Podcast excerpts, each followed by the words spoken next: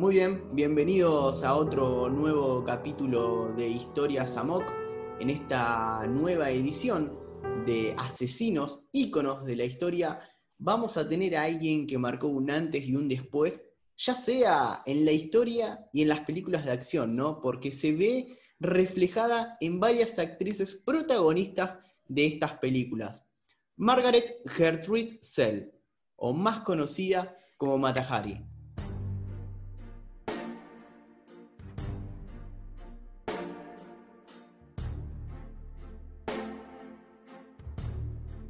Mauro, Martín, Agustín, bienvenidos.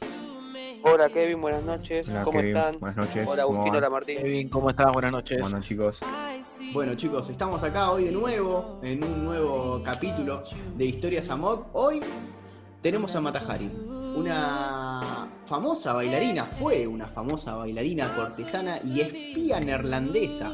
Con las danzas brahmánicas y orientales, ella triunfa en Europa durante la Primera Guerra Mundial. Estamos hablando ya hace unos cuantos años. Realizó labores, trabajos de incógnito, de espionaje a favor de aquella Alemania que siempre estuvo involucrada en las grandes guerras mundiales que hubo, por lo que fue también eh, detenida en un momento de su vida por las fuerzas francesas y declarada culpable de traición, también condenada a muerte, como vamos a estar en un ratito nada más tocando con Martín Bentancor. Vamos a meternos primero un poquito en lo que fue su vida, ¿no? Sus padres fueron el sombrerero Adam Sell y Ant van der Meulen fue la madre, fue la hija mayor y tuvo tres hermanos varones. La madre a los pocos años falleció, eh, el padre contrajo matrimonio con otra mujer, pero bueno, eso ya es otra historia. Después, a los 16 años, eh, Matahari se fue a vivir eh, con su tío. En el año 1895 respondió a un anuncio del capitán Rudolf MacLeod, que fue un militar 20 años mayor que ella, que solicitaba esposa, ¿no? Como estamos acostumbrados a conocer en esa época, se solicitaba a través de una carta eh, o un presente la mano en matrimonio de la queridísima, en este caso, eh, Matahari. Pero bueno, a todo esto en una relación muy rara, que pasaron muchas cosas, Agustín nos va a contar un poquito más qué fue lo, cómo se dio todo esto, ¿no? bueno como bien dijiste Kevin, eh, Rudolf MacLeod fue el esposo de Margaret. Ella respondió una car- a una carta de, de una publicación que había puesto él, que se podría decir que es el, el Tinder del 1800, ¿no? Bueno, Margaret eh, se casó con Rudolf, eh, se mudó a Jara, tuvo dos hijos, Norman y Jean. Lamentablemente el primero falleció por culpa de un envenenamiento, gracias a un criado que se quería vengar de los malos tratos que sufría del señor MacLeod.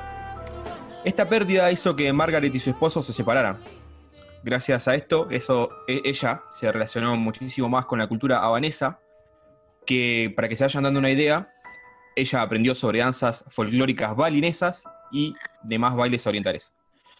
Despechada por la pérdida de su hijo, ella decide emigrar y hace vida en otro lugar. Fue así como se mudó a Francia y comenzó una nueva vida. Se empezó a, llamar Lady MacLeod, eh, de ahí se transformó en bailarina exótica, en bailarina exótica y empezó a cobrar por bailar. Esto hizo que se haga conocida en París. Es más, los parisinos se peleaban por sentarse adelante cuando ella presentaba su performance. O sea, date una idea del nivel que tenía ella para bailar y de, de la, de la sensación, de la, de la sensación que ella provocaba en los hombres, ¿no? Viajó por toda Europa contando cómo ella había nacido en un templo sagrado hindú y de cómo fueron, eh, cómo le fueron reveladas desde pequeña las danzas que realizaba su gente. O sea, le estaban mintiendo. Fue así como ella se presentó como Mata Hari y comenzó a mantener relaciones con altos funcionarios del gobierno y militares. Y estos romances fueron el, el principio del fin. Claro, por supuesto. Es más, después de esta, de esta separación que se da con su marido, ahí se ve, ¿no? Donde se da esta caída económica, el peso económico, y ella comienza a hacer estos bailes, empieza a postularse para las fotografías, que en ese momento era muy popular el pintar a las personas en fotografías, ¿no? Después también eh, hacer esos bailes, como bien nombraba Agustín. La gente se peleaba por tener la primera fila para verla a Matahari, que como bien recalcaba en sus tiempos la gente que tenía contacto con ella decían que era una muy linda chica y tenía un gran físico. Además de todo esto, bueno, tiene otra cara, ¿no? Mauro tiene otra vista, porque detrás de todo esto hay algo mucho Tiene más una cara, oscuro. sí, una cara no tan agradable, quizás el lado malo de Mata Hari, por así decirlo. Que para entender esto tenemos que volver un poquito en el tiempo y hablar de cuando era bailarina exótica.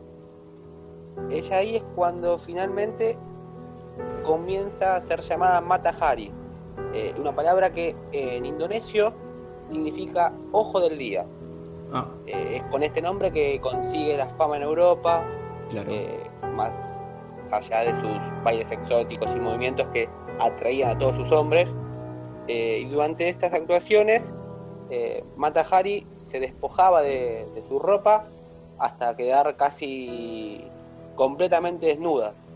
Y esto obviamente le generaba un ingreso a ella económico claro. que eh, era necesario porque no estaba atravesando una buena situación económica. Es ahí que, digamos, a la fama que empieza a tener realizando estos bailes, comienza a codearse con, con gente importante. Se- tiene relación con ministros, empresarios, oficiales. y es así como empieza a conseguir eh, información privilegiada sobre política y más que nada sobre el desarrollo de la guerra.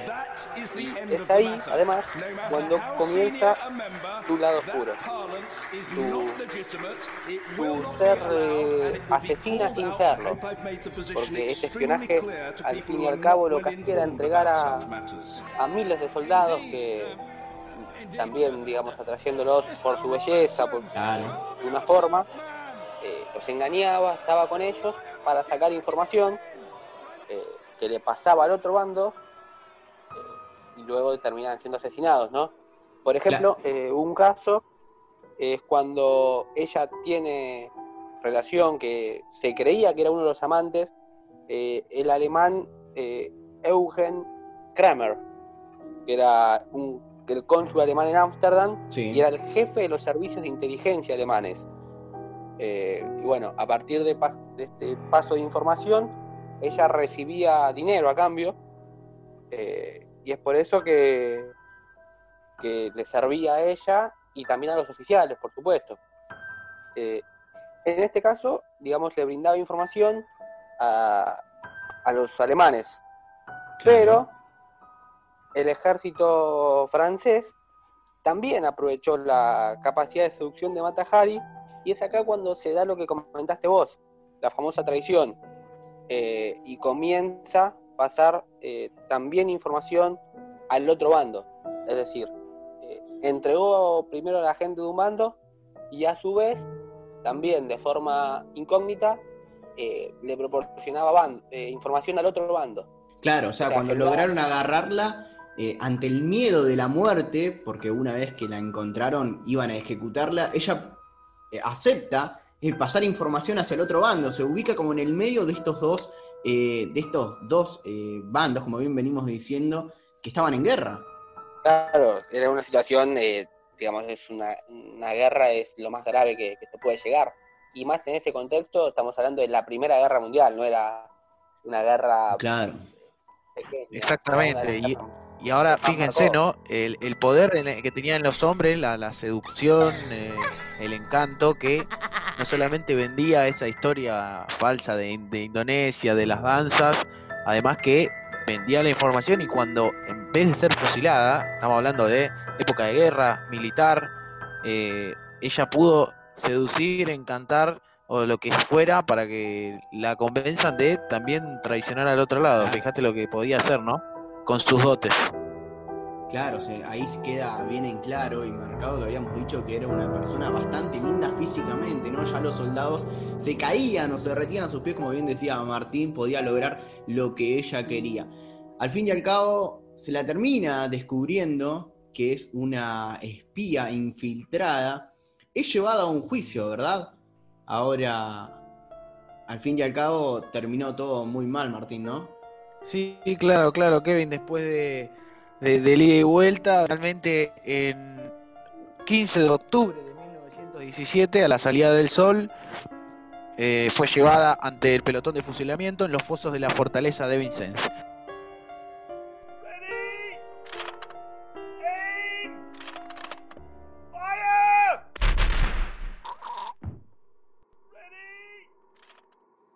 Según cuenta la leyenda, había que vendar los ojos de soldados por temor a que sucumbieran a los encantos de esta exótica bailarina que tenía todos los dotes que ya contamos. Eh, bueno, ella pidió que no la venden y mientras no la vendaron, a los soldados que no estaban vendados, los miró desafiante, les tiró un beso y uno de ellos se desmayó. A todo esto, los otros once dispararon, de ellos eh, cuatro dieron en el blanco, uno en el corazón, y bueno, finalmente eh, fue asesinada en, en, ese, en esa salida al sol allí en la fortaleza de finalmente el fin para esta bailarina exótica, luego transformada en doble agente, Matahari. Déjame agregarte una frase célebre, digamos, que dijo ella eh, en relación a esto que contaba Martín sobre el beso que, que le tiró al militar. Ella en un momento dijo, amo a los militares, los he amado siempre y prefiero ser la amante de un oficial pobre que de un banquero rico. Bueno, tenía su bando bien elegido, ¿no? La señorita Matajari, que también, sumando a esto que contaba Martín del tema del, vendarle los ojos, eh, frente al pelotón de fusilamiento, eh, un artículo del, del The New Yorker de 1934 informó que en su ejecución la señorita llevaba un elegante traje a medida amazónico especialmente hecho para la ocasión y un par de guantes blancos nuevos. Así que murió con estilo, se podría decir, ¿no? Yo quiero retomar un poquito de lo que se decía de los soldados. Quiero que nos pongamos un poco en su lugar. Que estaban a punto de, asesinar a lo que probablemente aspiraban, o sea, lo que voy es que eran pretendientes, más de uno seguramente. Durante el juicio también eh, se le atribuyó una frase a la famosa señorita Matajari que decía, una ramera como preguntándoselo, ¿no? Sí, pero una traidora nunca. Según ella, jamás había traicionado a los diferentes bandos, ¿no? Que después con el tema de las pruebas se terminó dando por confirmado. Pero bueno, esa fue la historia de Mata Hari, Margaret Gertruda Sell, el nombre de DNI para la señorita. Ahora bien, al fin y al cabo termina falleciendo el 15 de octubre de 1917, como bien decía Martín hace un ratito, a sus 41 años en un pelotón de fusilamiento. Bien, hasta acá otro nuevo capítulo de Historias Amok. En esta ocasión tuvimos la oportunidad de repasar la historia de Matahari o Margaret Gertruda Sell, la señorita de 41 años eh, que fue eh, asesinada por un pelotón de fusilamiento tras ser descubierta como una espía en la Primera Guerra Mundial. Un placer compartirlo con ustedes. Eh, Martín, Mauro, Agustín, nos estaremos viendo en la próxima jornada de Historias Amok. Interesantísimo el material, eh, la verdad que muy, muy bueno. Este, este podcast está de a, poco creciendo con unas historias impactantes, así que obviamente los esperamos a, a todos para las próximas historias Amok. Muchas gracias, saludos a todos los chicos. Bien, el placer es nuestro siempre de acompañarlos y llevarles estas muy interesantes historias de, asesinos icónicos. Y bueno, sigan, sigan prendidos, sigan atentos a la información, que en breve vamos a estar con mucho más contenido. Eh, será hasta la próxima, chicos. Bueno, hasta acá llegamos, espero que, lo hayan disfrutado. Recuerden que nos pueden seguir en redes, tanto en Twitter como en Instagram, arroba historiasamok, y nos vemos la próxima.